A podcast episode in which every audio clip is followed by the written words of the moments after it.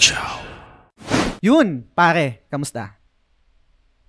Pare, nasa ano pa rin, o na-hype pa rin ang God of War Ragnarok, pero so far wala akong nilalaro kasi ang hirap pantayan eh, yung sundan eh, ang hirap talaga. Pero meron kami nilalaro ng anak ko, yung Pokemon Scarlet Violet. Yun, sobrang na-enjoy naming dalawa yun, no. Special shoutout lang sa Pokemon Philippines, no. Sila yung naging daan kung bakit ano na natatry namin yun. Nice, so yun, pare, ikaw kamusta?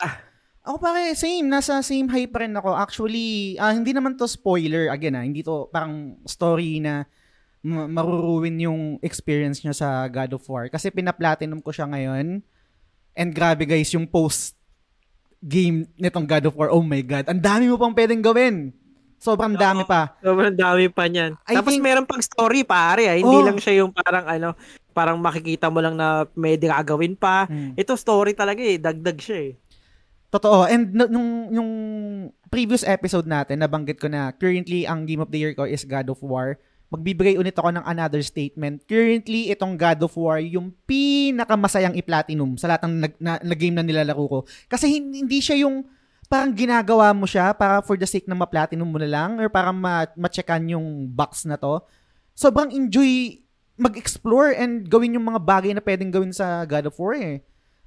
Sobrang nag-enjoy ako sa pagkuha ng platinum. Pero in terms of personal life naman, medyo busy. December kasi, so hell week kami ngayon. Actually, nag-OT ako ng 6 hours every day. Pero ganun yata talaga, kasama sa trabaho. Tsaka gusto ko na rin kasi ano eh, chaching eh, di ba? December, gastusan man to eh, di ba? Parang, wait, nakakuha mo na yata 13 month pa eh. Yung ngiti mo, ngiting 13 month. Hindi pa pare. Kaya nagahapit ako sa overtime. Kasi nga, yun, maraming gastusan December and magbabayad pa ako ng amilyar. I mean, tangina.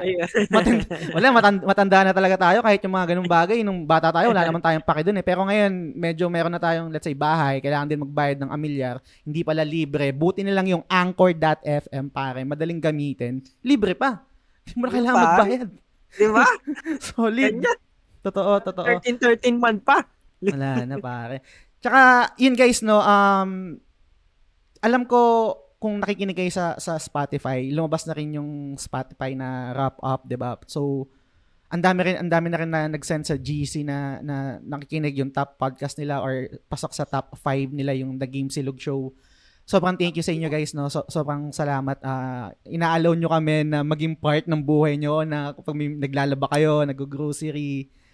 I mean, nakakakilig, tsaka yun, maraming salamat sa suporta guys. So, sobrang pwede pare, ano, ngayon ko lang na, ano, na, gets, kasi nagtitingin ako ng mga files natin. Pare, mag-1 year na pala tayo.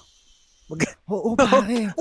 Diba? Na. Ang daming episodes na rin pala nun. Totoo. Tsaka meron tayong isang listener, si TJ Ballares, shoutout ko na rin. Pare, 21,000 minutes listened. So, iniisip ko, sa 1 year, ano yun, minaraton mo simula umpisa or meron kang episode na paulit-ulit na pinakinggan kasi 21,000 minutes, nasa 300 plus hours yun. Oo, dami. Grabe. Pero anyway guys, again, thank you sa pakikinig nyo. And for this episode pare, naisip ko yung topic kasi totoo tong nangyayari sa atin, lalo na sa industry natin o sa ginagalawan natin, lalo na sa Facebook. Tayo kasi yung mga variety streamer, di ba? And bilang variety streamer, sobrang challenging niya compared dun sa mga streamer na meron ng built-in community. What do I mean by that? Kasi may mga games na talagang, meron na talagang community. Let's say, may community na ng Valorant, may community na ng ML, may community na ng Dota. So, if you will stream those games, no, most likely talaga, meron ng built-in na community para manood sa inyo and makapag-interact. Kaso kapag variety streamer ka, sobrang kailangan mong mag-isip ng gimmick, kailangan yung game of yung selection ng game, pag-iisipan mo ng matindi. So for this episode, ang i-discuss natin ngayon is yung mga struggles natin bilang variety streamer. And to help us discuss this topic, no, inimbitahan natin yung isa sa mga solidong TGS na kama pare, since matagal-tagal na rin sa mga OG. Oh, Katiti, yung partner ko sa Topic Topic every Sunday. Kuya Bols ng Amplify, welcome sa The Gamesilog Show. Kamusta? Yun, kamusta mga tol? Kuya Bols nga pala. At Boys, pare, it's good to be back again, no? It's December at salamat at pinaunlakan nyo ako. Inimbitahan nyo ako ulit dito sa, syempre, sa flagship ng The Gamesilog Show. Aside sa topic-topic dito sa podcast natin, syempre. Alam mo, Tol, kanina ang dami nyo binabanggit. Binanggit nyo yung Ragnarok, binanggit nyo yung trabaho. Gusto ko na agad sumabat, eh. Kaso, andun pala ako sa kurtina. Hindi pa ako nai-introan, eh. Kaya, tahimik muna ako, eh. Pero, siguro bago tayo mag-proceed dun sa topic, no? Gusto ko lang din magbanggit dun ng bahagya dun sa Ragnarok kasi iba yung emosyon ko, pre. On and off stream, nararamdaman ko yung bigat ng mga pangyayari kay Kratos. And talagang number one selling factor ng console games, yung story-driven games, eh. Yung storya mismo.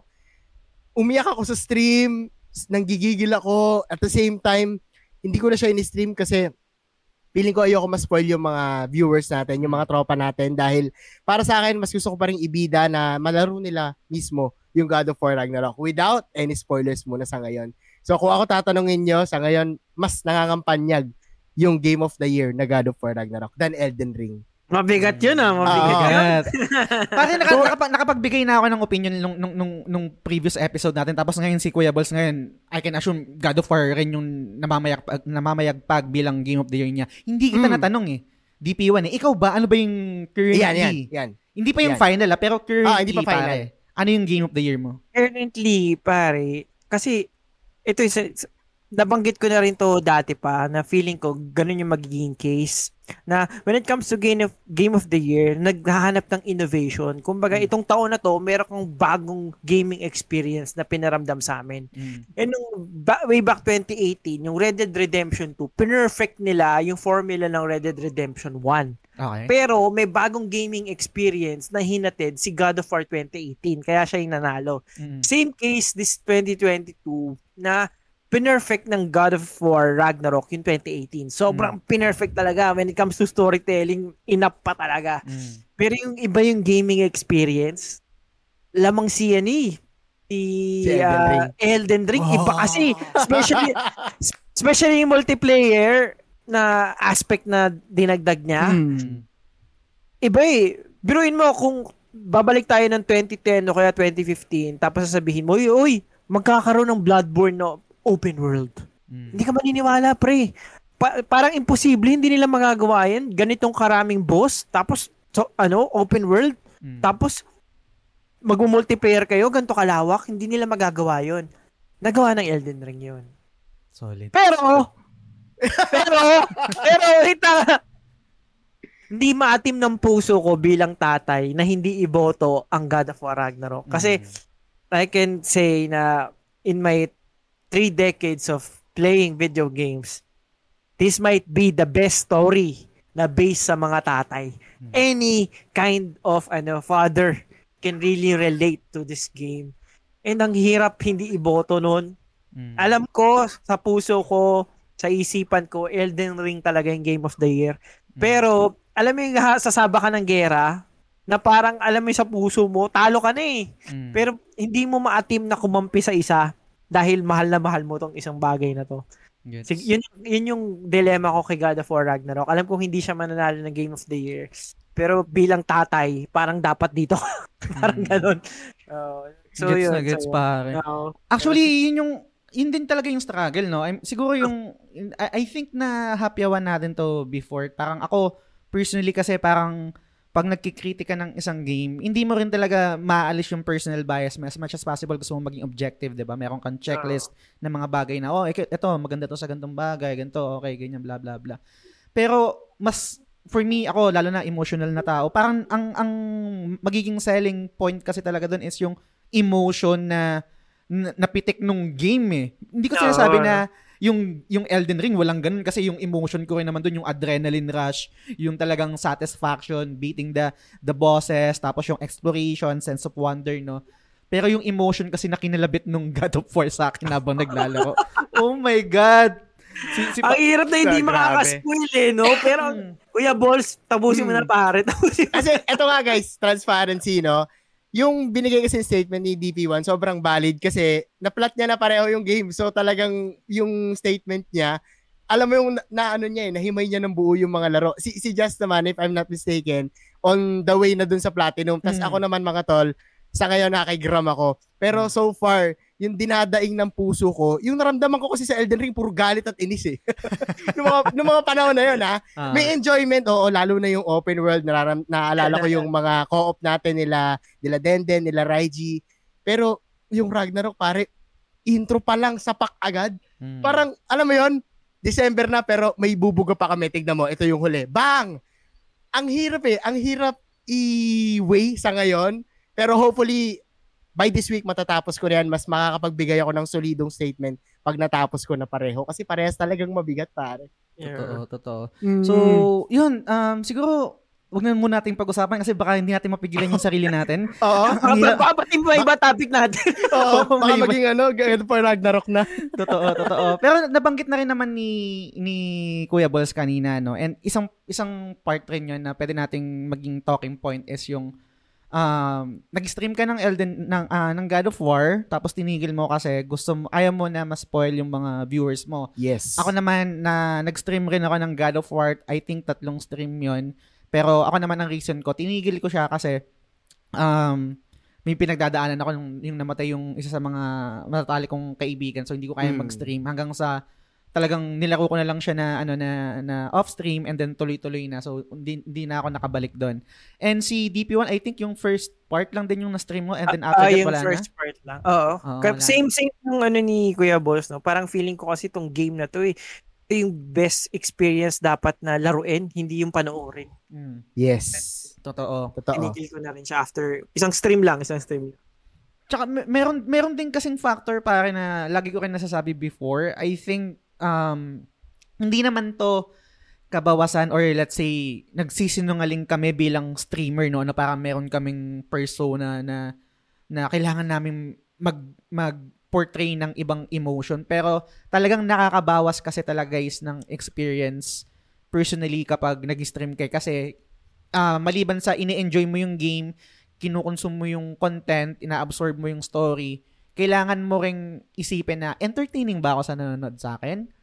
And malaking malaking factor yun na kailangan nating i-consider, unlike kunwari pag Elden Ring kasi more on gameplay ka rin naman doon eh, 'di ba? Tapos parang yung reaction mo, yung mga kasabuan mo sa boss, 'di ba? Yun yung mga selling point doon na entertaining. Pero umpisahan ko pare, no. Siguro kay Kuya Bols muna. Ilang years ka na ba nag-stream as a variety streamer, and so far ano yung mga main challenges na na-experience mo? So far nung nagsimula ako mag-stream, actually magwa 1 year na, lagpas 1 year to be exact, no, yung pag-stream ko. Talagang when it comes to variety, pare, hindi lang console games yung nilalaro ko eh. May halong PC games din talaga, and Valorant, may biglang Diablo 2, tapos tatalon bigla ng GTA Vice City. Yung mga struggles siguro unahin ko, number 1, pag naglalaro ka ng story-driven games, gaya ng nabanggit natin, an example na natin kanina, yung God of War Ragnarok. As much as gusto mong ipakita sa mga viewers mo kung gaano kaganda yung game, kung gaano kaganda yung gameplay, yung environment, yung UI, yung story, para sa akin, pre, ayokong tanggalin sa kanila. Ito, na-realize ko nung latter part ng stream ko ng Ragnarok. Ayokong tanggalin sa kanila yung gulat factor dun sa story. Kasi, yung 3,490 worth ng game natin, pare. Kalahati dun story yung yung binabayaran natin eh. At pag na-spoil ka dun sa storya na yon, kumbaga pag naglaro ka, alam mo na, medyo panis na. Expected mo na. And, you know, guys, kung gaano kalupit yung nangyayari or anong grabe yung damage kapag nai-spoil ka sa isang franchise, whether it be movie, games, etc. Talagang nawawala yung gulat factor. Yung dapat maiiyak ka, hindi ka na maiiyak kasi alam mo na. So para sa akin, isa yun sa mga factor na kinoconsider ko habang nag-i-stream. Kaya tinagil ko rin agad yung God of War Ragnarok. Kasi yung intro okay lang. Kumbaga para pasabikin din yung ibang tao. Pero dun sa part na bumibigat na yung nangyayari, parang mas maganda siyang laruin ng personal na lang ng mga viewers natin. Para sa kanila din talaga eh. Gets. Yun. Ikaw, DP1, anong thoughts mo doon? Doon sa sinabi ni Kuya Bols. And at the same time, gusto ko na rin malaman, kailan ka ba nag-start mag-stream? Ilang taong ka na ba? Tsaka yung mga struggles na na-experience mo? Ako, sa totoo lang, nag-start ako as content creator, ano lang, video on demand talaga eh. Yes. Hindi, sobrang hindi ako nag-i-stream. Dahil unang-una, ito gusto kong maging honest sa inyong lahat. Iniisip ko nun dati pa, bakit ako manonood ng naglalaro, ibang taong naglalaro? Mm.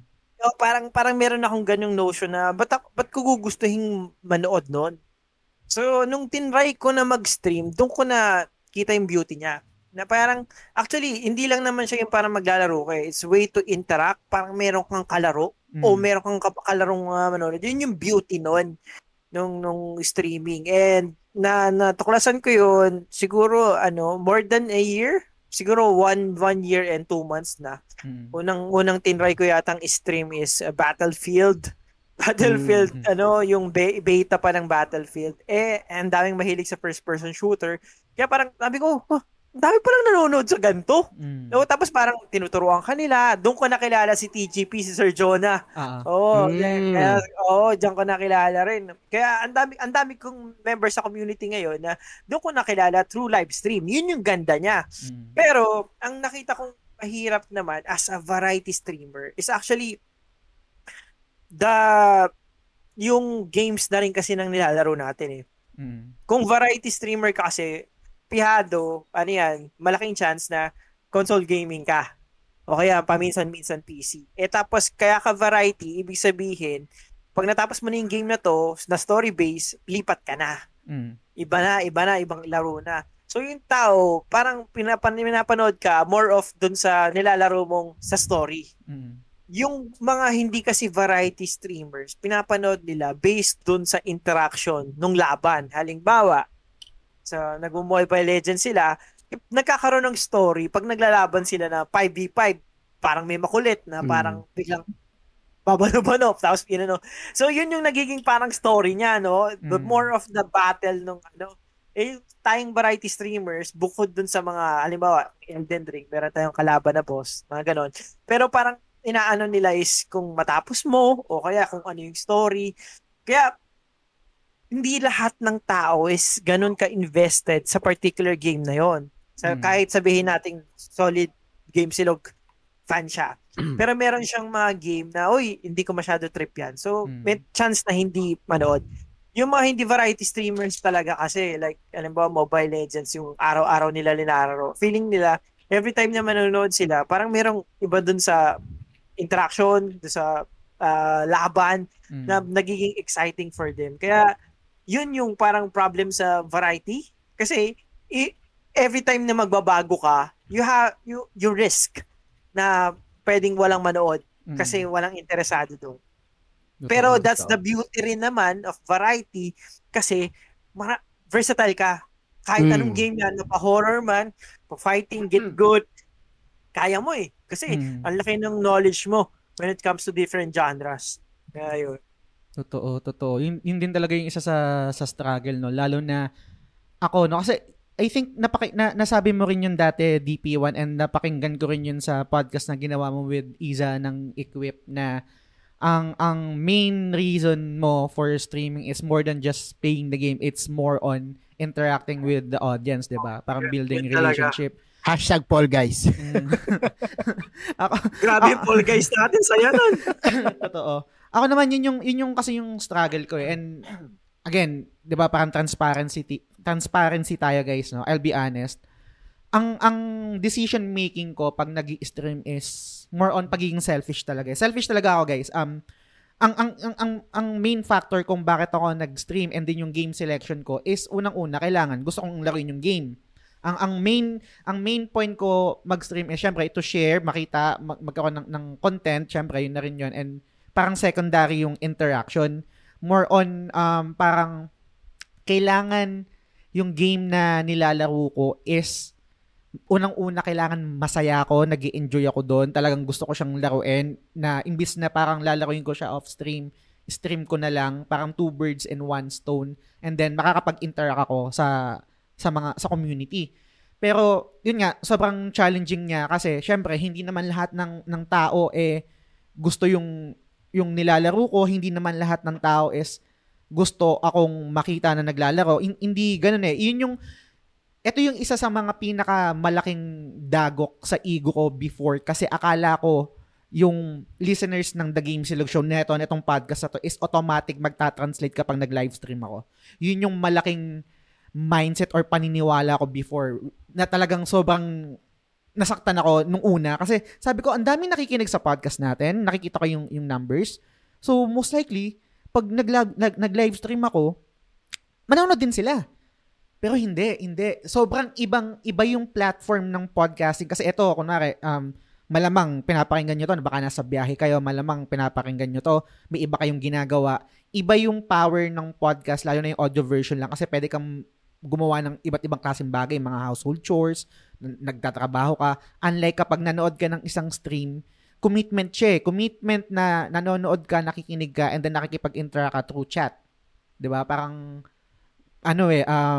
totally iba yung undivided attention. Oo, yes. Dinidemand nung streaming eh. Sobrang iba niya talaga. Pero mag-backup lang ako ng konti, guys, no. Gusto ko lang mag-thank you dun sa ex-partner ko kasi si Del, kung matagal na kayo nakikinig ng The Gamesilog Show, no. Si Del kasi para yung nag-push sa akin na mag-branch out. Sobrang sagrado ko sa podcast, guys, before na gusto ko audio version lang, gusto ko walang video, ayoko mag-streaming, ayoko mag-post ng kung ano-anong shit sa Facebook page namin. Gusto ko lang podcast lang. Pag nakilala ako or The Gamesilog Show, podcast lang talaga. Pero yung ex-partner ko, siya yung nag-push na, try natin mag-video podcast, try natin mag-streaming, try natin ganto-ganto, mga blah, blah, blah. Kahit nga title card eh, before pare wala akong title card sa podcast. Tapos yung ex co-host ko, siya yung nag-push sa akin. So sobrang shoutout sa iyo, though hindi kami okay. Shoutout pa rin sa iyo. Gusto kong i-honor 'yon. Gusto kong i-honor yung na-contribute mo kasi yung DNA mo nandito pa rin sa TGS. Yes. Pero yun, yun yung main struggle ko pare, lalo na yung akala ko talaga magta-translate eh. Kasi kayo guys, kayong mga nakikinig ngayon, nakikita ko yung numbers, guys. Ang dami nyo. Pero pag nagla-livestream ako, 3, 5, 10, pinakamarami, 13. So parang sabi ko, nung una talagang sobrang sakit niya. And nagkaroon na lang din ako ng sariling coping mechanism, which is pare, tinatakpan ko yung viewer count. Never akong tumitingin dun sa viewer count kasi sobrang nasisira yung laro ko, na nasisira yung mood ko. Even sa topic-topic pare, pag nagla-livestream kami ni Kuya Bols every Sunday, hindi ko tinitignan yung count ng viewers. Ewan ko, anong thoughts nyo doon pare? Let's say, kung paano ba yung tick na ikaw, Kuya Bols? Nakikita mo ba yung numbers, number of viewers? Tinatakpan mo ba siya? Or pag nakikita mo nagda-drop down, tumataas, anong epekto sa'yo nun? Siguro pre, bago ako mag-comment dun sa tanong mo, no, dagdagan ko lang yung sinabi mo na, oo, iba yung viewership mo sa podcast, iba rin yung sa live stream, at iba rin sa topic-topic natin pare. So mapapansin mo na iba-iba talaga yung interaction. Depende din talaga sa trip ng tao. Hindi ibig sabihin na hindi siya nakinig ng podcast na mo eh hindi na siya nakasuporta. Talagang minsan iba lang talaga yung gusto niya i-consume na content at hindi natin sila masisisi doon, no? Kasi talagang iba yung live stream, iba yung topic-topic, iba talaga yung podcast. Yung binanggit mo naman tol regarding naman sa mga views. Actually hindi ko siya tinatakpan. Kasi para sa akin back-end ko yun eh. It's my way to see kung how far am I doing. Kung gaano nakakaganda yung ginagawa ko, kung okay ba yung ginagawa ko.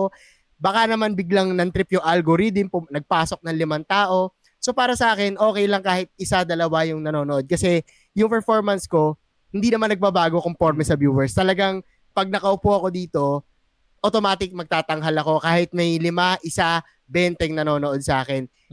Mas lalo lang ako nahahyper pag bigla-biglang umaakyat na parang nagugulantang ako on stream na parang, uy, kamusta mga tol?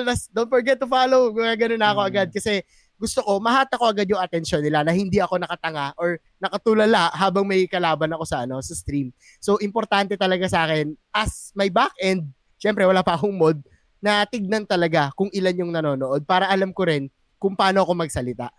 Yan, bawa. May 2 akong viewer. Uy, kamusta mga tol? Nakikita ko, meron tayong 2 o 3 tropa dyan. Comment kayo para mabati ko kayo ng maayos or ng malupit. Ganyan. Para to make them feel belong kahit na alam kong silent viewer sila. Kasi hanggat maaari, gusto ko silang makausap. Gusto ko silang mapag-stay dun sa aking stream at bumalik pa sa mga future stream. Gets. Ikaw DP1, paano yung diskarte mo dito sa number of viewers? Visible ba siya sa iyo? Tinatago mo ba? Anong diskarte mo? Ako, visible siya. Tapos hindi mo rin maaalis sa sarili mo na masaktan kung walang nanonood, yung mga 0, 1, 2. May mga ganung talagang bagay. Pero 'di ba, parang lahat naman nagsisimula sa ganun. Tapos kung hindi man nagpa-progress, 'di ba? Ang pinaka-importanteng iniisip ko na lang lagi is masaya maglaro, 'di ba? Yes. Masaya maglaro ng video games. And kung napapansin nyo, I stream Fortnite. And alam naman natin sa Pilipinas, hindi talaga sobrang sikat yung Fortnite. Pero the hell with them. Kasi I'm doing this. I'm playing with my daughter. We're having fun. And nagugulat ka, biglang may mga gustong sumali sa amin. May nakakasali akong mga 8-year-old girl, tapos mga 12-year-old boy na parang natutuwa sila na, uy, pwede akong may kalaro. Meron palang naglalaro nito. Kaya from there, parang sabi ko, uy, any kind of game na gusto ko, meron akong makikita at makakahalubilo manonood sa akin. Bonus na lang sila lahat eh. Totoo. And napansin ko, yung mga matataas na views, pag meron akong hinahalong kalokohan, yung mga dad jokes ko. Uh-huh. Pero bonus na lang sila eh. Pwedeng yun talaga yung gusto nilang makonsume kasi alam naman natin yung mga tao, especially yung mga nagtatrabaho sa labas, they want to consume content na sobrang nakakatawa at maano sila. So, kung hindi ganun yung content, hindi nila ko-consume yun. Kaya totoo. Kung may mga ilan-ilan lang akong content na ganun, na natutuwa sila, napapadaan sila ng kahit ng konting live stream, yun nag-Elden Ring. Nag-Elden Ring ako. Ang daming kalokohan yung mga napadaan. Uh-huh. Pero hindi mo naman sila expectin na magko-consume nila yun sa ibang content. So, as a content creator, what you have to do is to keep pushing forward lang. Believe in yourself, believe in your content na magkakaroon din yan. Pero hindi siya consistent na ganito karami lagi nanonood. Kasi may kanya-kanya talaga eh. Pero may araw ka din. Kung ano yung pinapaniwalaan mo, magkakaroon din ng audience. Talagang magugulat ka. Huwag ka lang bibitiw. Parang yun lang lagi yung iniisip ko. Pero ilang beses na rin ako napanghinaan ng loob. And to be honest, di ba? Ang dami na rin bagay. Tapos na parang feeling mo, para saan to? Para saan yung 100,000 views? Para sa, $10? Di ba? Parang mapaisip ka ng ganun. Parang, yun na ba yun? Pero wala eh. Basta masaya ka, bonus na lang lahat. Totoo. Tama. DP1, may gusto ako idagdag dun sa kwento mo, no? Kasi nababanggit mo na yung viewers, yung, sabihin natin yung burnout sa paggawa ng content, no? And I think sa mga tropa natin, meron din talagang mga gustong mag-push through dito sa content creation and at the same time talagang inaantay nila na merong manood sa kanila. Eto mga tol, magagwento ko sa inyo ng napakaikling kwento lang, no? Talagang kahit ako din, before, pinanghinaan ako ng loob kasi ano nga naman yung laban mo sa dami ng community ng ibang games compared sa variety na paiba-iba pa, hindi pa pinapanigan ng algo. At the same time, ito guys, i-relate ko sa inyo ha. And I think fact naman to, factual to. Ako yung Amplified Talent na pinakamababa ang following. Guys, transparency lang. 1.6 lang ang followers ni Kuya Bols. And yet, 'di ba? Nabigyan ako ng title or nabigyan ako ng position ni Tier 1 Entertainment being an Amplified Talent myself. And at the same time, yung passion ko dito sa gaming, pare kasi pag tinitignan mo yung views, mababurnout ka talaga eh. Exhaustion yung makukuha mo. Kaya dapat bago ka magsimula dito, talagang dapat alam mo kung ano yung goal mo eh. Ang goal mo ba is maglaro, magpasaya, mag-share ng content. Kasi kapag yun yung goal mo, hindi mo titignan yung viewers eh. Yes, part yun. No? Part yun ng ng growth natin bilang content creator. Pero hindi yun yung pinaka-importante eh. Ang pinaka-importante is natutuwa ka ba habang ginagawa mo yan? Natutuwa ka ba habang naglalaro ka? Natutuwa ka ba kapag natalo mo si Margit on stream? Di ba? Yung mga ganong klaseng yung mga ganong klaseng factor sa sarili mo, that's what makes you believe in yourself. That's what makes you goes on. Yun yung importante. Yun din yung nahanap ko sa akin. Kaya kung mapapansin nyo, hindi ko masyadong tinitignan yung views ko. May dumating o wala, salamat. pero tutuloy-tuloy ako. Kasi ito talaga yung gusto kong gawin eh. And lagi akong may what if sa sarili ko na what if huminto ako? Hindi ko kaya yon, hindi ko kayang sagutin yon balang araw. Kaya tuloy-tuloy lang din ako. Medyo lumalim tayo, no? Pero yun talaga yung nararamdaman ko, pre, dito sa content creator or sa pagko-content natin. Kapag tinignan mo ng tinignan yung numbers, madadown ka talaga eh. Kaya dapat ang importanteng titignan mo yung sarili mo, yung community mo, yung nabubuo mong content. Masaya ka ba para doon? Quality ba yan para sa'yo? Kasi kapag nakikita ng tao, na natutuwa ka sa ginagawa mo, na masaya ka sa ginagawa mo, lalapit at lalapit yan, dadami at dadami yan.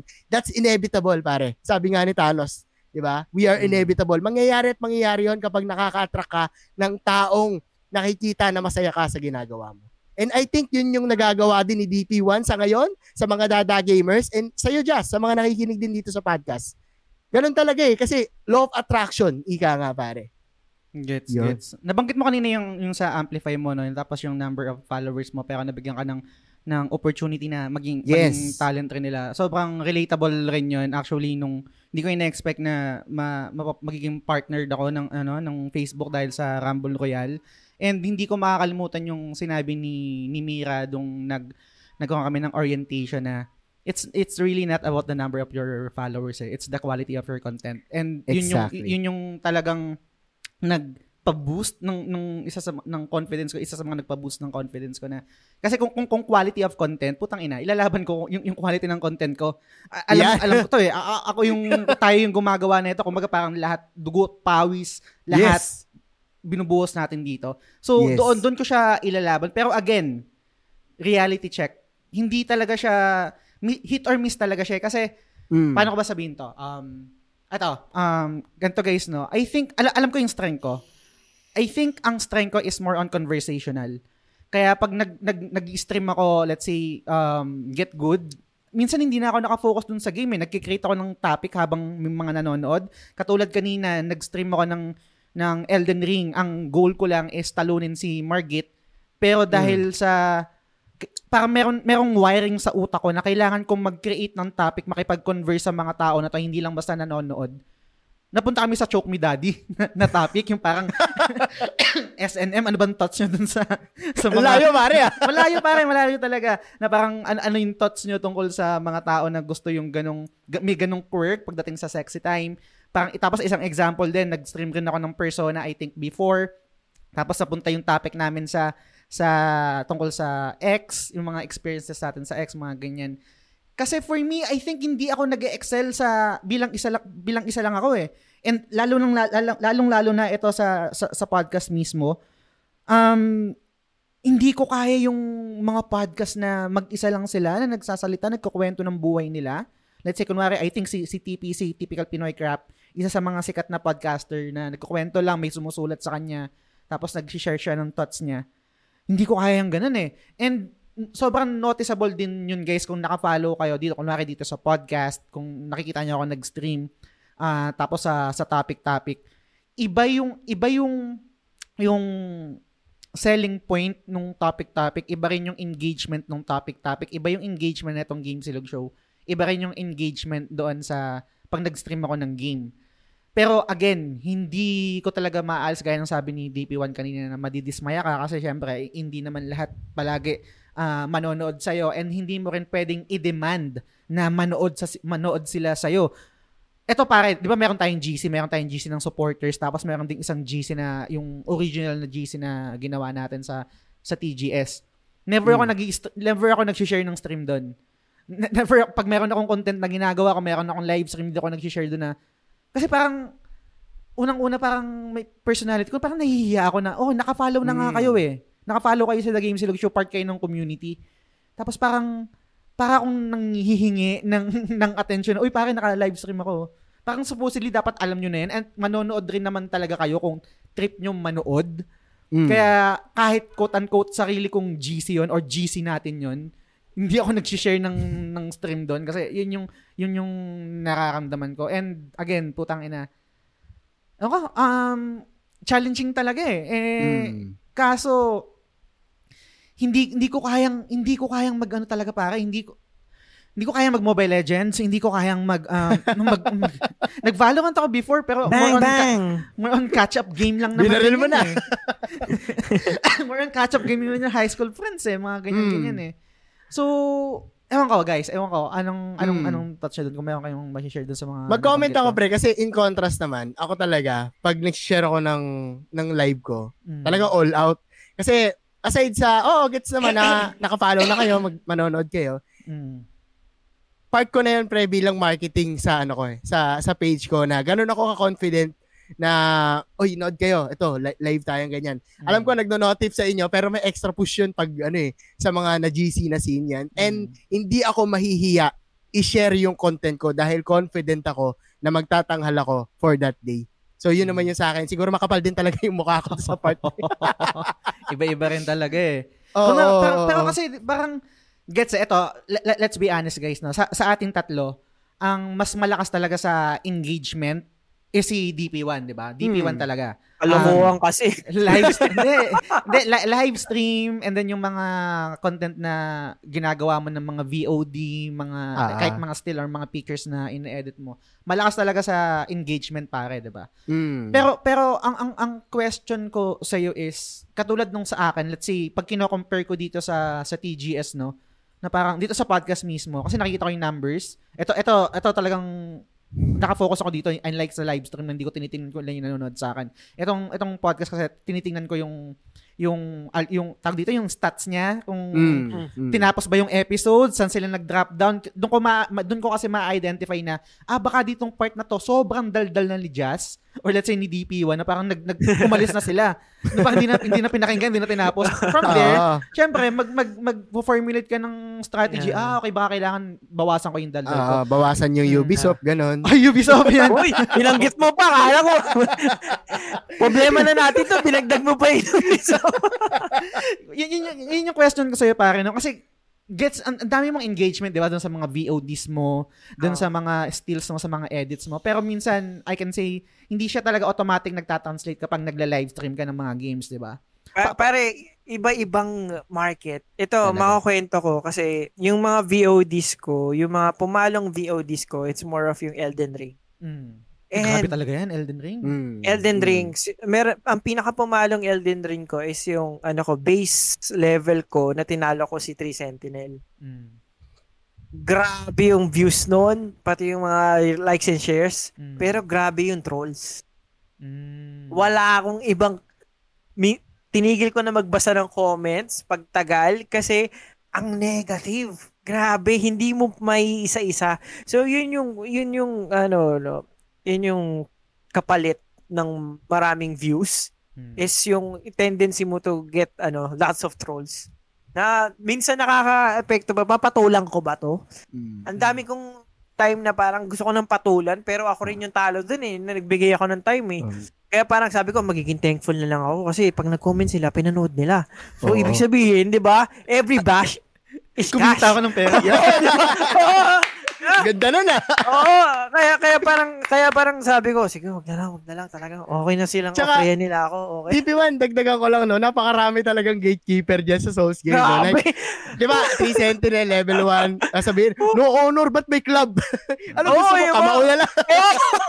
Gusto mo, pati yung, parang sabi nila, natataranta ka mag-dodge. Panic dodge. Anong gusto mo? relax ako. Maglakad lang ako doon. Grabe, no? Doon talagang may kapalit yung ganun. Iba yung market ko sa VOD. Iba rin yung market doon sa kalokohan, yung mga memes. Yun. Yung sa VOD kasi mas ibang bansa. Kung makikita mo sa sa insights mo, more of instead of followers, recommendation yung mga viewers mo tapos ibang bansa talaga. Sa ibang bansa. Kaya kung yung mga nag-gatekeep sa akin doon, may mga Espanyol, Mexicano. Tula. Ano mga pinagsasabi sa akin, minsan tinatranslate ko pa eh. Para masaktan ako lalo eh. Pero okay lang. So, iba yung market ko doon. Yung market ko naman doon sa kalokohan, mga Pinoy, grabe talaga. Grabe sila mag-share. So meron akong umabot recently yung mga God of War, yung kilawali. Mga ganyan. Oh, 20,000. Yung si Squall from Final Fantasy 7. Oo. Magugulat ka, mga umabot ng reach na mga million. Reach ha, hindi yung, yung total reach niya na maabot ng million. Pero mga kalokohan to ng Pinoy. Talagang, alam mo yung nagsishare ng mga parang nakakatawang mga memes. Yun yung mga market na yun. So yung mga taong yun na intrigued dun sa mga kalokohan na yun, nagpa-follow sila. Kaya nagagulat ako biglang tumaas yung reach yung follow ko. Yun yung ginagawa kong way or content to get them at least give a chance to look at my live stream. Kaya magugulat ka sa live stream, halimbawa pag unang live stream ko, unang first 3 minutes niyan, biglang papalo ng 30, biglang 40. Pero after naman ng 1 minute, biglang 12. Kasi meron ka mako-convert na, uy, hindi lang pala siya puro kalokohan. Meron din pala siyang nagla-live stream din pala siya ng mga games, mga ganun. Meron ka rin mako-convert na, uy, hindi na parang willing pala silang panoorin. Kaya ginagawa kong way yung memes, that content, to get the attention yung mga tao na at least panoorin man lang. Kasi yung live stream ko, nakakadalaw naman kayo, hindi naman talaga gano'ng karami rin eh. Minsan nga talagang nanonood lang sila, sobrang silent nila, hindi naman sila nag-engage din sa comments, pero nanonood sila. Tapos napansin ko rin, based dun sa algorithm, dun sa insights nung sa Facebook, dami kong viewers na hindi sila nanonood ng live. Pinapanood nila yung live stream siguro ng gabi. Gusto kong mag-shoutout kay Sir Jerome. Si Sir Jerome, security guard siya. Tapos, sinabi niya sa akin, minessage niya pa ako niya, every time na duty siya, doon niya pinapanood lahat ng live stream. Nice. Kaya kahit hindi live, at least parang nakakapanood siya ng ganun. Solid pa. Kaya parang sabi ko, uy, parang hindi rin naman pala nasusukat doon sa pagla-live. Oo. Pero maniwala kayo sa hindi, ginagawa ko talaga yung live to communicate with the community. Yun talaga yung purpose ko. Pag gusto sila makipag-usap sa mga gano'n, yun yung way ko. Kasi hindi naman ako yung parang isa lang yata natapos ko ng live stream. Elden Ring lang na tuloy-tuloy eh. Pero yung other than that, random lang eh. Kumbaga meron akong imomod. Sabay-sabay natin pagtawanan. Tapos usap tayo habang nag-live stream. Pero other than that, yun lang talaga yung ginagawa ko eh. Gets. Mag-comment ako doon, DP1, doon sa nabanggit mo, no, yung memes na ginagawa mo, yung mga pictures, etc. na talagang pumapatok talaga sa mga tao, no? And nasabi mo na isang way mo yun to parang maging entry point doon sa content na ginagawa mo. And let's say, itry kung mag-work din o mag-resonate rin sa kanila pag nag-livestream ka na, no? Kasi naging actually lately tinatry ko siya pero sa ibang paraan naman. Kasi wala akong skill kasi na mag-edit or mag-Photoshop or gumawa ng yung wala akong skill doon. Pero ang ginagawa kong style naman is parang storytelling, yung mga caption ng mga mahahaba nagkukwento. And minsan nakakakuha rin ako doon ng tao na parang ng follower or ng nag-engage. Kunwari parang yung recent last week yata yun, nag-share ako ng story dun sa AirPods ko, nung birthday niya, binati ko siya, tapos parang daming nag-like, tapos may mga nag-comment din, and then yung recently, nag-share rin ako ng story ko sa pagiging may hilig ko sa photography before, na di-film pa kami, nagtitimpla pa kami ng aperture, ng shutter speed, no? And nakakakuha rin ako ng kakunting engagement doon, and looking forward na baka mag-translate rin sila pag nag-livestream ako or kapag sa podcast na. Kasi meron talaga na tama kayo eh, no? Iba't iba kasi talaga ng market, and iba't iba rin ng reason kung bakit sila magfa-follow sa'yo. Lagi kong nababanggit kanina na parang sobrang dismayado ko na kasi akala ko talaga mag-translate yung mga taong nakikinig dito sa podcast, sa audio, kapag nag-livestream ako, which is hindi talaga. And ano ba yung term doon? Parang hard pill to swallow na hindi porke nasusuportahan ka ng mga tao sa isang bagay, automatic susuportahan ka nila sa ibang ginagawa mo. Di ba? Yeah. And ako naman, ang isang challenge ko talaga, pare, let's be honest, kasi hindi naman talaga malaki yung engagement ko or ganun karami yung nanonood sa akin kapag nagla-livestream eh. Medyo work in progress pa rin ako kung paano ko siya mababalak. Siyempre, kahit sabihin natin na gusto natin yung ginagawa natin, di ba? Parang naglalaro tayo ng game, dapat masaya tayo, etc. Goal pa rin naman rin natin na lumaki yung community, di ba? Parang yun pa rin yung pinaka... Kasi parang katarantaduan or pagiging ipokrito na hindi natin gusto mangyari yun, pag hindi natin binanggit yun, di ba? Gusto pa rin talaga natin na lumaki. Yun yung goal natin. Pero sa kabilang banda, hindi ko pa rin talaga na ma-master yun. Pero ang kumbaga parang ang nababalik lang sa akin na sa paghihirap na ganun or sa mga pinagdadaanan ko as a live streamer na variety is meron talaga mga tao na hindi sila ganun karami pare, hindi sila ganun karami na nanonood sa'yo. Pero may mga iilan putang ina biglang magsasend ng 1,000 stars. Sana all. Meron magsasend minsan parang 500 stars. Hindi ko pa na-experience yan, I mean, parang minsan iisip ko, anong meron dito? Kunwari, let's say yung sa topic-topic nung last month, si Andrew Rivera nagsend ng 4,000 stars sa isang stream. Oh my God! Sabi ko, anong meron? So, ibig sabihin, merong, kumbaga parang it's not, again, medyo ipokrito, no? Itong statement na to. Goal na marami talaga na lumaki. Pero minsan, it's not the number of views talaga. Yung mga taong kahit konti lang yung nanonood sa'yo, pero willing to support you dun sa mga bagay na kaya nilang gawin. Let's say monetary. Kaya mag-support sa'yo, mag-subscribe sa'yo na 100 pesos every month or mag-send sa'yo ng stars. Kahit 10 stars, 20 stars. Laking bagay na lang. Isang yosi na yun eh. Isang stick na ng yosi. Di ba? Pero isi-send mo sa akin. Tapos makikita mo, 100 views lang. 3 hours ako nag-stream, 100 views lang. Pero babawi kayo na sa pakiramdam na, pero may nag-send ng stars. Ibig sabihin, merong willing mag-support sa'yo sa bagay na kaya nila. So parang yun din yung bawi. Pero again, may dagdag lang ako dun, pare. Ay, sige. May dagdag lang ako dun. So, sobrang... nagiging masaya ako. Naalala nyo yung first time natin mag-stream ng Fall Guys. And then from there, nakilala nyo yung sa mga community ko, nakilala ko yung sa mga community nyo kasi naglaro-laro tayo. Tapos hanggang ngayon, kung mapapansin nyo, like sila Sir Jonah, sila Sir Paolo, sila Sir Jeff, no? Sila Sir Ren, sila Nicole. Makikita mo sa lahat sa atin, Kuya Bols, TGS, Daddy Player One, nagko-comment, nakipag-interact, nakipag-usap, nakipagkwentuhan. Yung community mo, community ko, community ni Kuya Bols, parang isa lang eh.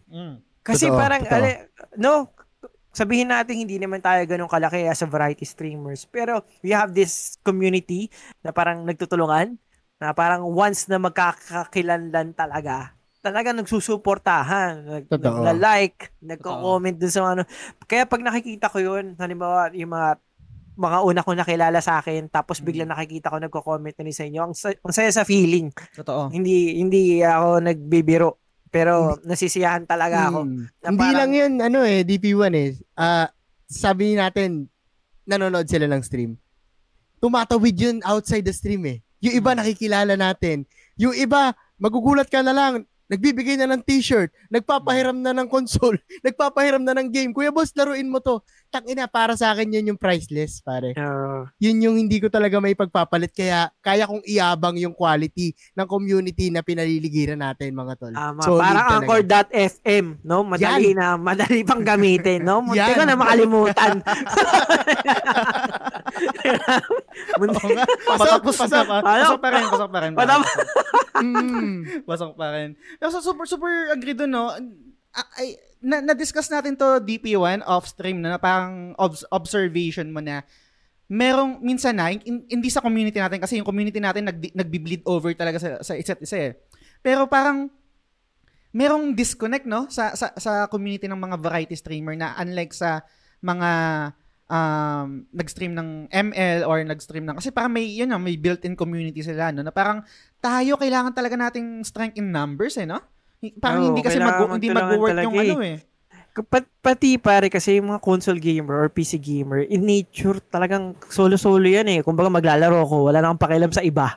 Kaya single player, mahilig sa single player, di ba? In nature na talaga eh, na parang, ba't ako manonood ng ibang tao? Ba't ko titignan yung ginagawa ng ibang tao? Lalaro na lang ako ng console game ko. Story-driven. Totoo. Kaya dun medyo mahirap, struggle talaga. Hindi mo basta-basta mapapa-interact yung mga iba-ibang tao eh. Ito mga tol, Ay, sorry to cut you off, DP1. Sige na.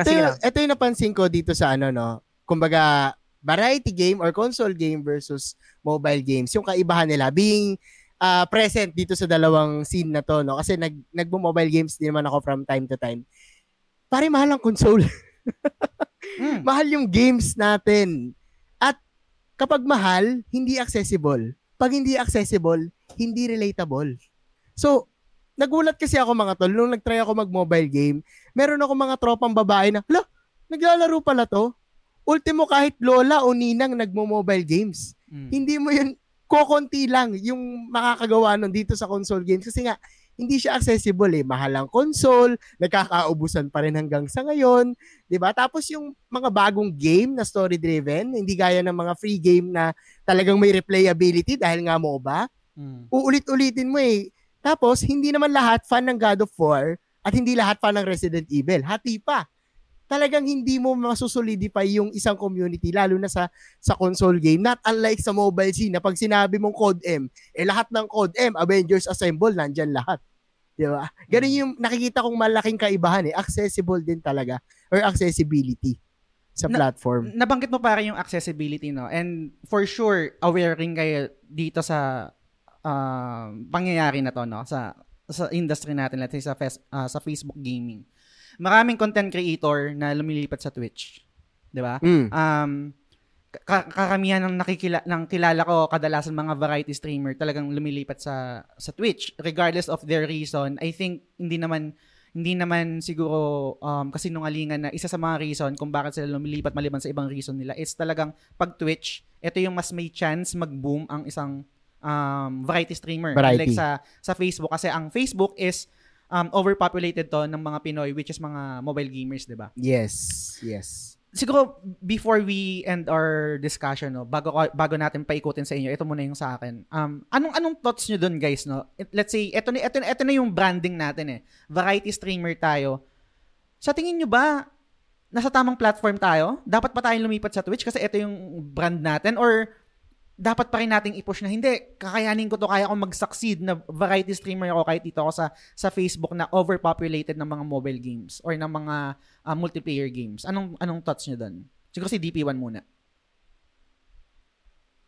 In terms of content, kasi ako tied up ako as partner, di ba? Kaya talagang dapat ako sa Facebook ako, sila yung naniwala sa akin from the start, dito ko gagawin. Pero nasa 30s na rin ako, napag-alaman ko sa buhay talaga na dapat you have to embrace change. And the only constant in the world is change. Oo, kaya dapat talagang ready ka sa mga ganyan.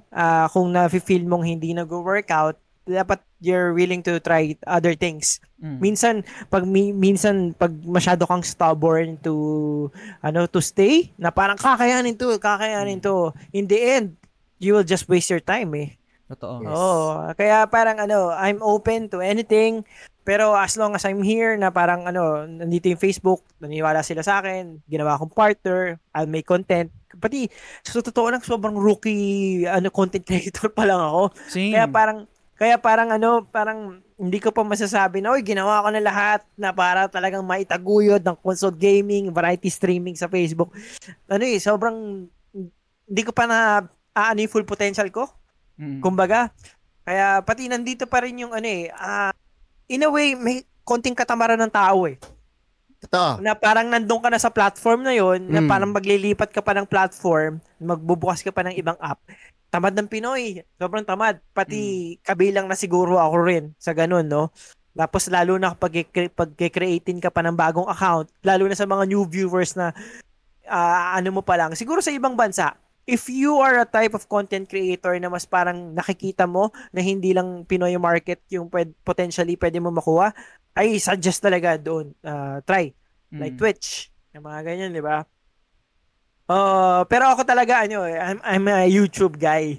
Kaya ako, nag-start din talaga si DP1 sa YouTube. Kaya if ever kung meron man akong i-explore, other than may yung FB, Meta, baka si YouTube yun. Kasi nandun na rin ako nag-start eh, di ba? Doon ako naniniwala. Google din kasi.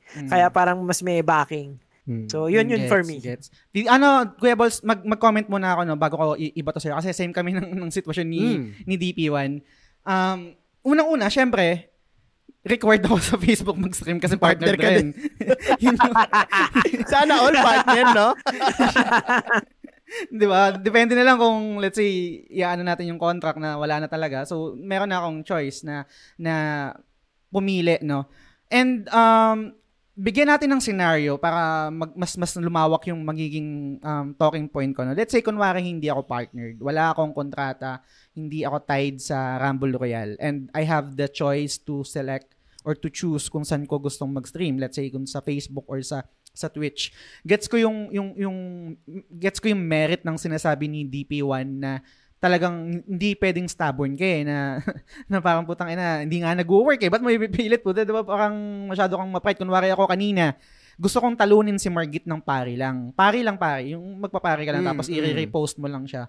Kaso nahihirapan ako, hindi ko siya magawa-gawa. Ilang beses ko na trinay. So, kinain ko na yung ego ko, inaccept ko na, hindi ko kaya siyang matalo ng pari lang. Nagpapari pa rin ako pero idadamage ko siya yung parang normal attack, R1, ganyan-ganyan. And natalo ko na, mga ilang try lang kasi inaccept ko na hindi ko kaya yung pari lang eh kasi nawawala yung timing ko, kinakabahan ako, nagcho-choke ako. Actually doon nang galing yon yung topic na choke me daddy kasi nagcho-choke ako doon sa second phase ni Margit kapag Margit. Yung, may hammer na siya. Pero let's say ngayon ganun yung scenario, wala akong kontrata, hindi ako tied sa Rumble Royale. I think ipuperso ko pa rin yung sa Facebook. Unang-una kasi medyo cheesy man. Andito kasi yung mga naniwala sa akin nung una eh. Tapos parang iwanan ko sila na parang, kumbaga parang gusto ko ako yung pupunta sa kanila, hindi sila yung pupunta sa akin. Wala pa akong, maliban doon, wala pa akong ganung gravitas na parang celebrity power na kung saan pupunta sila kahit anong trip nila, lumipat ng Twitch, lumipat ng YouTube Gaming, lumipat ng Bilibili or kung anumang platform, susundan sila ng audience nila. Wala akong ganung power eh. Ngayon, ang focus ko is kung saan sila, ako yung pupunta sa inyo. Hindi ako yung aalis. Pero, depende pa rin yun. Magmamatter lang yun. I think yung sinasabi ni DP1 siguro pag alam ko na sa sarili ko na talagang nagawa ko na yung lahat ng pwede kong gawin, na-exhaust ko na lahat ng creativity ko or lahat ng pwede kong gimmick or kung ano-anong shit na pwede kong gawin para mas lumawak yung reach ko sa Facebook. Siguro doon ako mag-decide na, sige nga, try ko nga siguro sa Twitch. Baka ito yung tamang platform sa akin. Kasi, totoo rin naman talaga eh, na baka nasa maling platform tayo kaya hindi tayo nagbo-boom. Baka hindi tayo lumalaki dahil nasa maling platform tayo. Pero yun lang yung overall thoughts ko sa ngayon. Feeling ko hindi ko pa rin talaga nabubuga lahat and hindi pa rin naman talaga ako I can't say na full-time streamer na ako talaga. Nag-i-stream pa rin ako base sa schedule ko, hindi yung parang base sa talagang meron akong schedule. Streaming schedule. Yung topic lang kasi talaga yung pinaka sagrado na hindi pwedeng maiba kasi parang prime time yun na Itbulaga na alas 12 kailangan yun talaga yung oras noon kasi yun yung inaasahan nila and ayoko ma-disappoint yung mga umaasa na manonood every Sunday 6 PM. So yun lang yung thoughts ko doon pare. Ikaw Kuya Bols kasi 'di ba parang meron kang choice eh. Meron kang freedom to choose kung saan platform ka pwedeng mag-stream. In terms of variety streaming, alam ko na gets mo rin naman talaga kung ano yung bigat or yung merit kapag sa Twitch ka nag-stream kasi ngayon ginagawa ng mga iba, eh, 'di ba? Kahit sobrang dami ng followers dito sa Facebook, talagang sumusugal sila to switch to Twitch eh kasi switch to Twitch. kasi 'di ba sobrang parang ang hirap na kasi parang start from scratch pa rin. Hindi mo sure gaya ng sabi ni Blue Chip Joe before parang hindi mo rin alam kung lahat pupunta magpa-follow sa'yo sa Twitch lalo na pag nag-start ka sa Facebook. Anong thoughts mo doon pare? Pero in context lang kay Blue Chip Joe kasi nabanggit mo rin naman. Pare nagawa naman niya eh. Like talagang sinundan siya, no? So sobrang solid talaga na tropa natin yan si Blue Chip Joe na variety streamer din, no? Sa akin naman pare, kung papalipatin mo ako ng platform, nasa TikTok na ako eh. De biro lang. Sa ngayon, kasi dahil hindi ako Facebook partner, hindi ko susukuan yung Facebook. Pero open pa rin ako kung sakaling papalipatin ako ng Twitch or ng YouTube. Kasi mga tol, bago ako maging streamer, vlogger ako. So talagang sa YouTube ako nagsimula. Doon ako nagsimulang gumawa ng contents. VOD, gaya ni DP1. And lately, nung nagkaroon ako ng setup, talagang tinry ko siya mag-stream, no? nakikita ko kasi talaga yung power ni Facebook, pare, dahil andun halos lahat ng mga tropa natin. Social media, PlayStation group, nandun na parang pwede kang makita kapag sinadjust ka ni Facebook.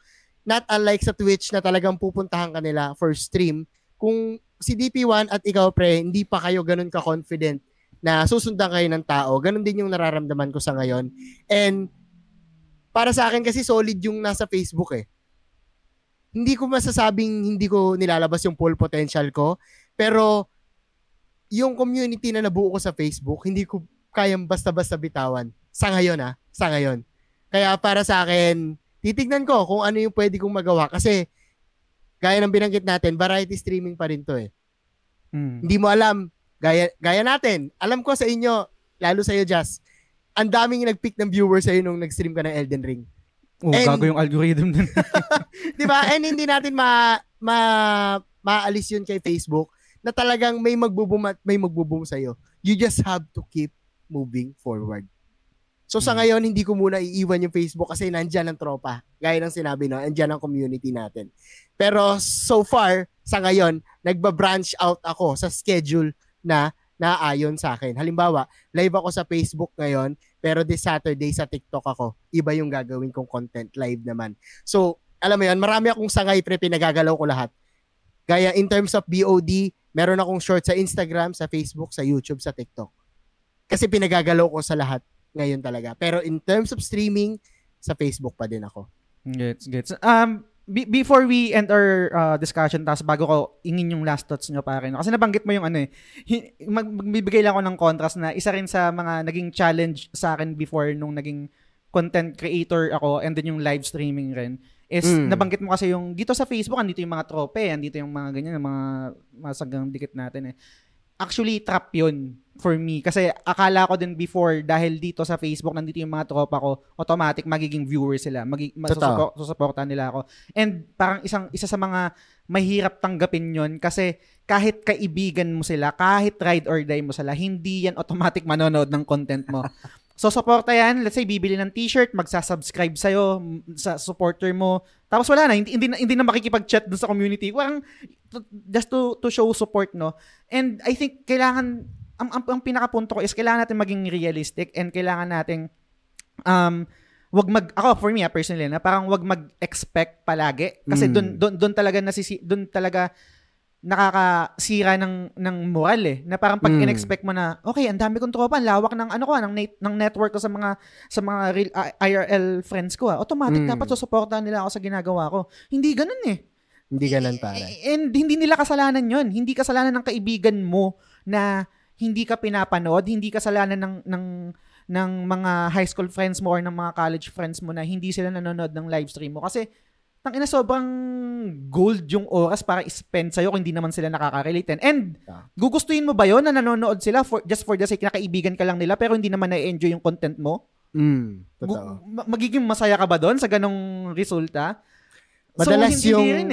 Madalas yung sumusuporta sa atin talaga pero hindi pa natin kilala. Totoo. Actually, nung binanggit ko yung tropang, nasa isip ko si Raiji eh. Hindi yung tropa ko totoo eh.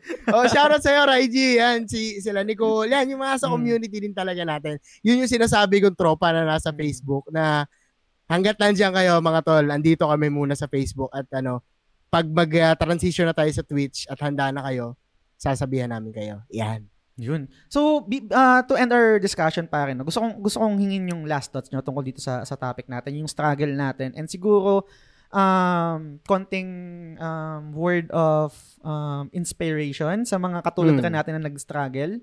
Siguro, umpisan ko sa'yo pa rin, no? Kasi ikaw na yung nagsasalita kanina. Kuya Bols, pare, anong masasabi mo dito?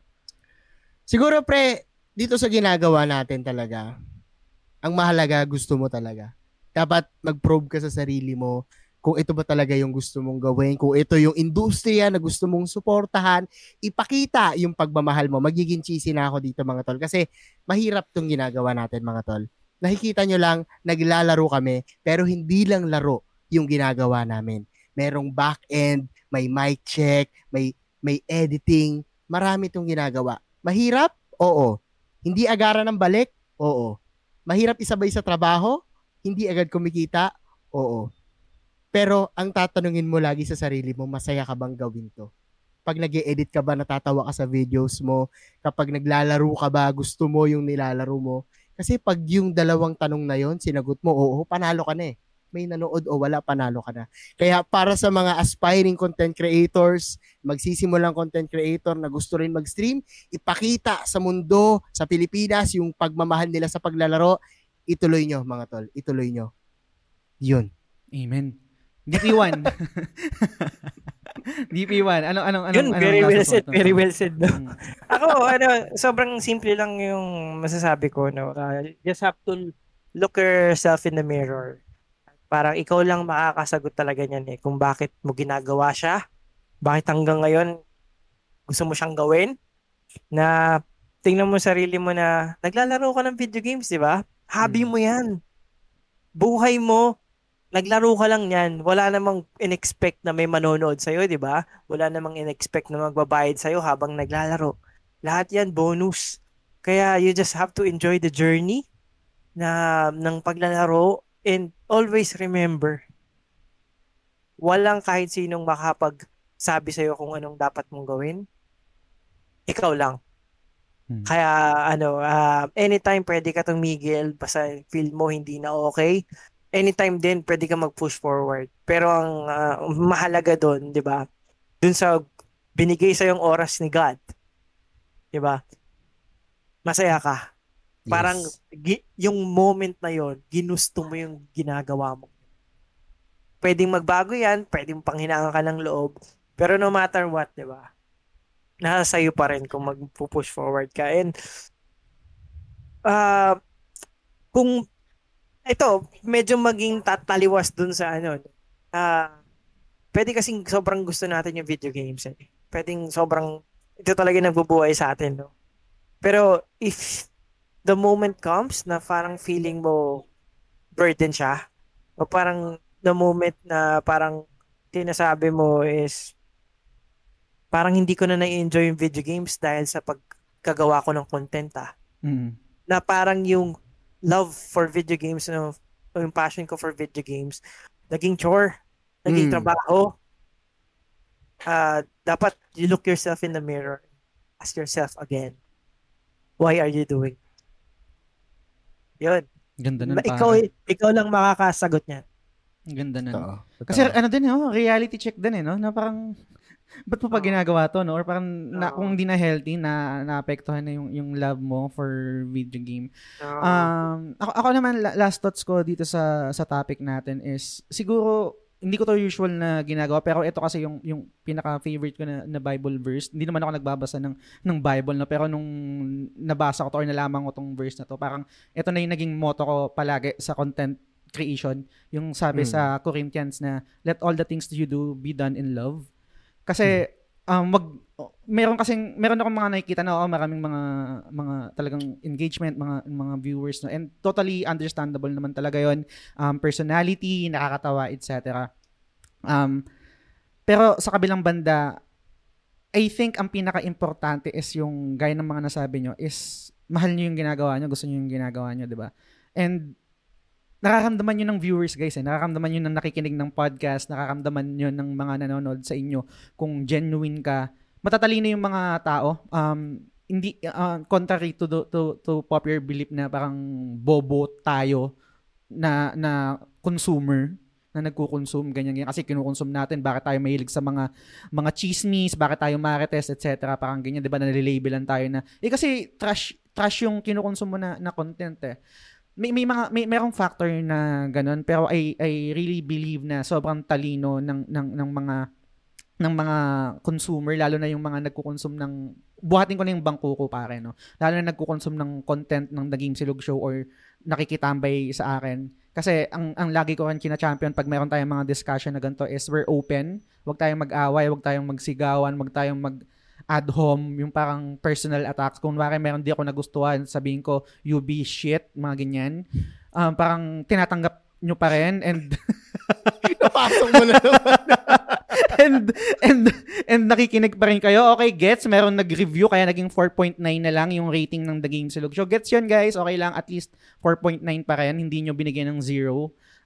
totally understandable yun. Pero sobrang thankful ako sa inyo guys na sumusuporta sa ginagawa namin. And kung kayo din guys, aspiring content creator, yun, be sure na mahal nyo yung ginagawa nyo. And kung hindi na healthy, okay lang naman tumigil eh. Okay lang yun. Alam ko mahirap. Kasi parang sayang, baka ang dami ko nang nabigay na effort, ganyan. Minsan kasi baka hindi talaga para sa atin. So, kailangan natin din maging realistic sa mga bagay na ginagawa natin. Kasi kahit ako gusto kong maging NBA player, hindi mangyayari yun kahit mag-practice ako na mag-practice. Hindi naman ako si Naruto na parang genius ng hardship na parang magpa-practice ako na magpa-practice at magiging Hokage ako dahil sa sheer power ng pagiging matyaga. Hindi kasi palaging ganun. Eh. Kailangan din may reality check talaga kung kaya nating ma-attain yung mga gusto nating mangyari. Alam ko hindi yun parang inspirational pero kailangan talaga yun. Kailangan yun, guys. Kailangan nating i-fact check or reality check na baka hindi para sa atin to. So, yun. Before we end, meron ba kayong reaction doon sa sinabi ko? Baka sakali lang. Last thoughts? Ganyan. Dagdagan ko lang, Jess. Siguro, go. Alam ko usapang struggles of a variety streamer, console gamer. Pero, gaya ng binanggit ni DP1, kung hindi nag-work sa inyo yung pagko-content o yung pag-i-stream, try nyong hanapin yung love nyo from to the game ng off-stream. Tignan nyo, ano yung nararamdaman nyo pag naglalaro kayo. Then, yun yung i-channel nyo kapag nag-content kayo. Gaya na sinabi ni Jazz, kung hindi man mag-work, okay lang. Pero sana wag nyong kalimutan yung pagmamahal nyo dun sa video games. Maglaro kayo kahit off-stream. Maglaro kayo kahit hindi live. Kasi yun pa rin ang pinaka-importante. Gamers tayong lahat dito. Yun. Amen. So, ang bigat kasi nung last na kaya yun ang importante, naglalaro pa rin tayo. Walang titigil mga tol. Totoo. Yan. Maliban sa Ubisoft kasi sumutan na. Anyway. Okay. Sorry. Strike. Okay. So, yun guys, yun yung topic namin. Kung meron kayong comment, meron kayong violent reaction, any feedback, feel free to message us, The Gamesilog Show, Daddy Player One, and Kuya Bols, no? So, pare, before we end, talagang totally end na talaga. Kuya Bols, anything to promote, shout out, go ahead. Yun, mga tol. Dahil nga sinabi namin na napakahirap ng buhay namin dito sa variety streaming, no? Magiging malaking bagay kung magpa-follow kayo sa akin sa Facebook at sa TikTok. Yun lang, Kuya Bols, napaka-ikli lang, no? B-O-L-S. Baka iba yung spelling na ma-search nyo. I-link na lang ni Justin sa, sa description dito sa episode na to, sa description. Yun lang, mga tol. And syempre, topic-topic every Sunday, 6 p.m. Kami naman ni Jess yung nandun, no? Talagang live show yon para sa inyo. Kwentuhan tayo doon. Batuhan ng topic. Mas malulupit. Mas grabe. Mas, alam mo yon under dark. The table na. Dark na mga topic, no? Kumbaga, kung gusto nyo makipagkwentuhan sa amin, enkwentro ng live topic-topic every Sunday, 6 p.m. Yun. Yun. Tol, salamat. Thank you, pare. Salamat sa time mo, Kuya Bols. DP1, anything to promote? Shout out. Go ahead. Yun lang. Please do follow sa Facebook pati sa YouTube, Daddy Player One. Tapos meron din tayong subscribers badge na pwede nyong i-avail. 99 pesos lang, sobrang murang-mura yun. Tapos ang perks nun, bukod sa custom stickers, meron din kayong subscriber game sharing. Subscriber game sharing is pwede kayong manghiram ng PS4 and PS5 digital games up to sawa. So hanggat nakasubscribe kayo, pwede kayong manghiram ng games like Horizon Forbidden West, Elden Ring, Dying Light 2, Resident Evil 8 Village. Tapos, ang recently dinagdag natin sa December is Gran Turismo 7. Hindi ko na dinagdag muna yung God of War Ragnarok kasi lahat ng subscriber naglaro na eh. lahat sila naglaro na nun eh. Hindi na natisin. Hindi ko naman masisisi talaga sila. Gusto talagang laruin kaagad yung game na yun. Pero yun guys, 99 pesos lang. Sobrang makakatulong talaga para magpatuloy yung page na. So, that's it. Yun. Pare, ikaw Kuya Boss, nakalimutan mong i-promote yung subscriber mo. Ayun nga, mga tol, kung gusto, if meron kayo extra back, kasi medyo pa-Netflix yung subscription ko, pwede kayo mag-subscribe kay Kuya Boss and 4 na lang po ang iniintay ko. At yun, ipaparapol ko na yung pinakaunang laruan natin kasi mga tol, para sa mga hindi familiar sa kay Kuya Bols, no, yung main content natin aside sa games talaga is toys, yung buhay toy collector, yung toy unboxing dahil tayo isang toy collector din gaya ni Daddy Player One. So kapag naka-reach ako ng 10 subscribers mga tol, magpaparapol ako ng higit pa sa sinabs nyo na laruan. Play Arts kayo guys. Pakaabangan natin. apat na lang mga tol, arangkada na. So, 269 pesos lang yun kasi yun yung binigay sa akin ng FB, hindi ko na mabago. Kaya, if you do have the extra bucks, mga tol, please do subscribe kay Kuya Bols. Yan. Maraming salamat, pare. Guys, maniwala kayo, Play Arts Sky. Mag-subscribe kayo, 200 plus. Nung makakakuha kayo ng Play Arts Sky, oh my God! Sobrang ano? Cloud ba yan? O ano? Tipa? Hindi, ikaw na bahala mag-decide doon, pare. Hot toys mo na. Ay, boy, oo nga pala. Bakit mo tayo mag-play Arts Sky? Pwede namang hot toys. Oh my God. Subscribe na kagad ako. Anything for the community, pare. So, you know? Maraming salamat, mga tol. Okay. So, sinabi niya anything. Oh, yeah, anything. Anyway, guys, yun, yung subscriber badge or button available rin sa The Gamesilog Show. Gusto nyo supportan yung ginagawa namin, yung ginagawa ko, subscribe lang kayo. Ang person ay yung exclusive na GC. Name nyo sa end credits ng lahat ng content na ginagawa ko at yung kina-champion ko na exclusive podcast episode with you guys. One-on-one yun, yung secret level. Ang pinakaiba nun sa ginagawa namin ni DP1 is topic nyo yung masusunod dun. So, anything goes. Gusto nyo pag-usapan yung ex nyo, gusto nyo pag-usapan yung religion, politics, movies, anime, etc. Pwede nating i-discuss yun. So, again, maraming salamat guys sa pakikinig. Hanggang sa susunod na episode ulit. Bye! Bye! Bye-bye!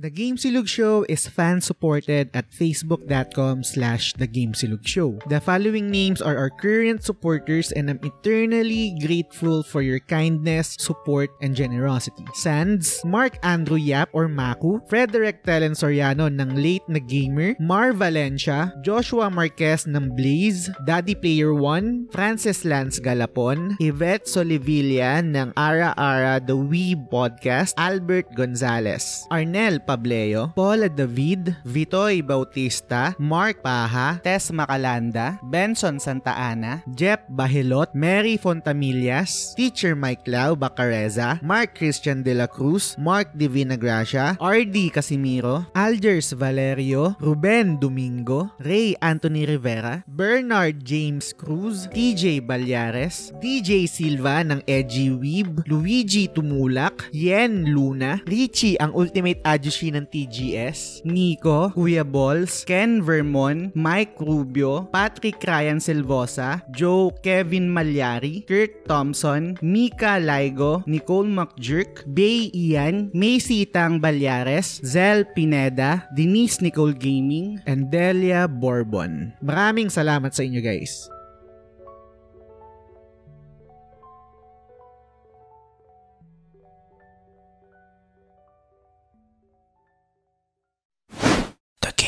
Show.